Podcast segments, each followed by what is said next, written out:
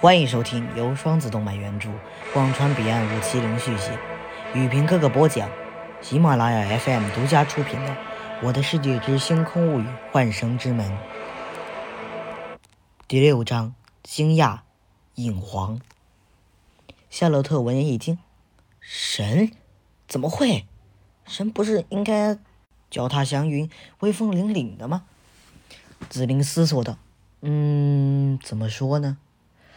他叫易阳，说神的话，他也不完全是；说他是人呢，他也有神的力量。夏洛特一边冷得发抖，一边恍然大悟：“哼，所以说他是半人半神喽。嗯，其实说白了就是伪神嘛。”易阳跟在后面，听得也有点不耐烦了，但看着夏洛特冷的那副样子，又有点想笑。不禁问：“这位呃兄弟，要夏洛特是吗？需要帮忙吗？”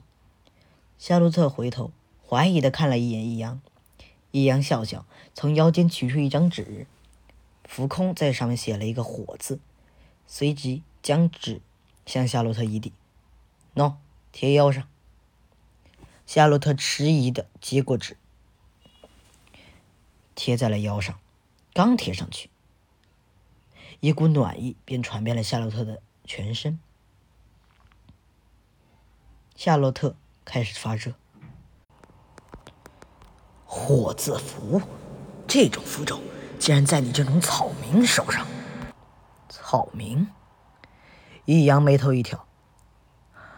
我知道你是这儿的一名强者，但别以为这样我就拿你没办法。虽然紫菱和星宇跟易阳相处的时间。不是很久，但还是第一次见到易阳用如此狠毒的语气说话。一名幻境中期后期的灵师走出，速速将符咒术交出来，可饶你不死。易阳并未说话，但众人却感到一股无形而强大的压迫感直逼男子而去。我是神，我的修为自然比你强。若不是因为你的修为没有达到神阶，不然我可就只能用神之魄了。而在不远处的影皇猛地一惊：“什么？那人竟是神明？”